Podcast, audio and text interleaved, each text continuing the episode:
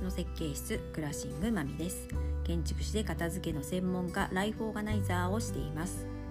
今日は1月28日金曜日、えー、1週間。お疲れ様でした。今日はですね先日偶然ちらっとテレビで見ました、えー、片付けの、えー、特集というかコーナーのを見てちょっと思ったことをお話ししようかなと思います。えー、その番組で出ていたのはあの断捨離を提唱している山下秀子さんでした。えー、とある家族が、えー、断捨離に取り組んでお家がきれいになりましたと。ただ、えー、片付けでこう何か現状を変えようと思ったのに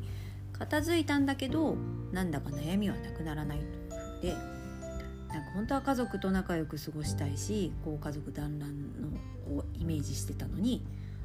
なんか家族は私に寄りつかないしなんか自分の部屋にこもっちゃうしみたいなことで悩んでいるっていうようなご家庭でした。でそこのお家は、えー、4人お子さんがいらっしゃって、まあ、お母さんが頑張って片付けしたっていうお家で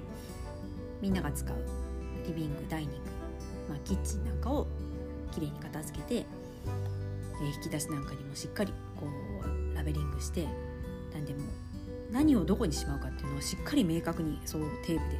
こう明示してあったんですね。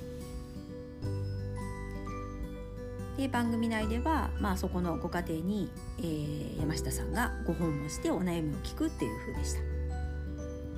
でその山下さんがお家に訪問した時に、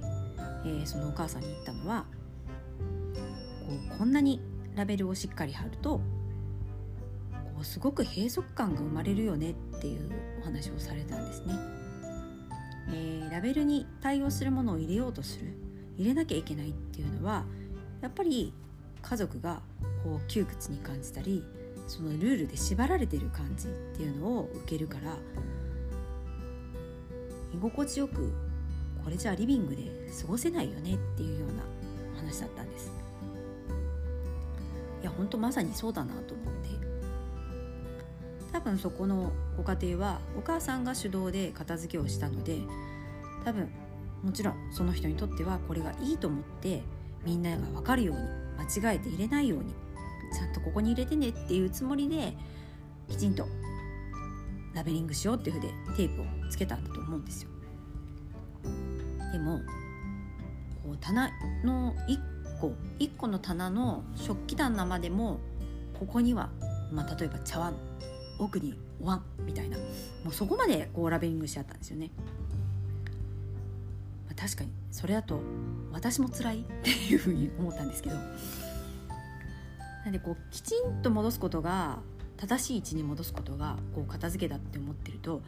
やっぱりもうルールガチガチになっちゃうのでそれがもしやりにくいと他の人が感じたらや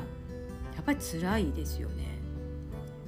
で多分自分自身もそんなにこうきっちり片付けなきゃいけないと思ってたらやっぱりこうしんどいと思うんですよね。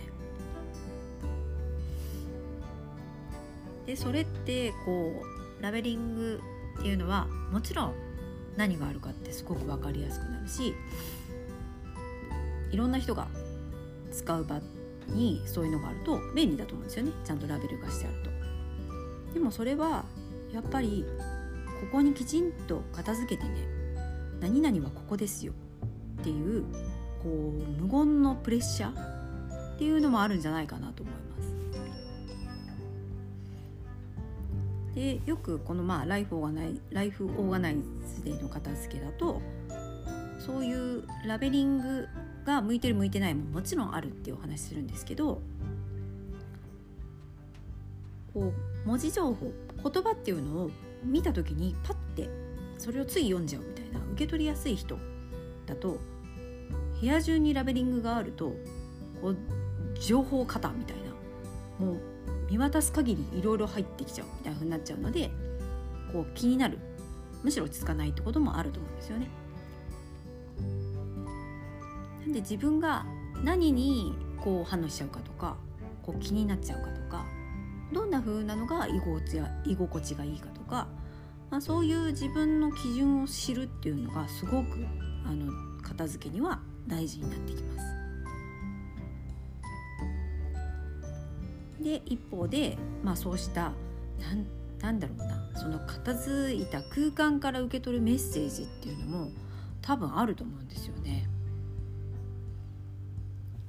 私たちってやっぱ五感ってすごく無意識に働いてるところだと思うのでいろんな情報を受け取ってると思うんですよね。なんでそういう自分の感覚的にどこが、えー、感度が高いのかっていうのを知っておくとそれをうまく活用することもできるし嫌なことにもやっぱり感度がこう反応しやすいのでそういうのは排除した方がいいしっていうのもあると思うのでこうどんな空間を作るかっていうのは本当にいろんな視点で考えると居心地の良さ悪さっていうのがこう見えてくるんじゃないかなと思います。なんで本当ラベリングの効果ってもちろんいいこともあるんですけどそういうこうそういう逆効果もあるんだなっていうのはすごくあの納得しました。もう今って家の一歩外は、まあ、ルールだらけじゃないですか。こう暗黙のルールもあったりとかこうなんとなく社会のこう無言のルール言わなくてもわかるよねみたいなことだったりとか、まあ、学校や会社でも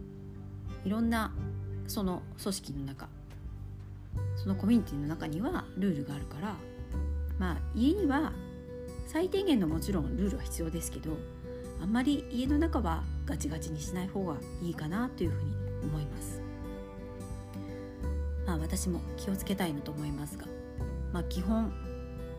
片付けの専門家と言いながら割とゆるい片付けをしてると思ってますが。はい。なので片付け頑張ろうと思うと頑張りすぎちゃうとねそうやってガチガチになっちゃうのであの程よくそして、まあ、問題じゃないことまで片付けなくてもいいかなと思います。困ってることの解決がやっぱり片付けだと思いますのであの極めすぎて綺麗すぎちゃうと誰かがちょっと辛い思いをするかもしれないのでほどほどのさじ加減でやってみるといいと思います。はい。では次は来週火曜日の配信になりますのでまた是非お聴きください。ではでは。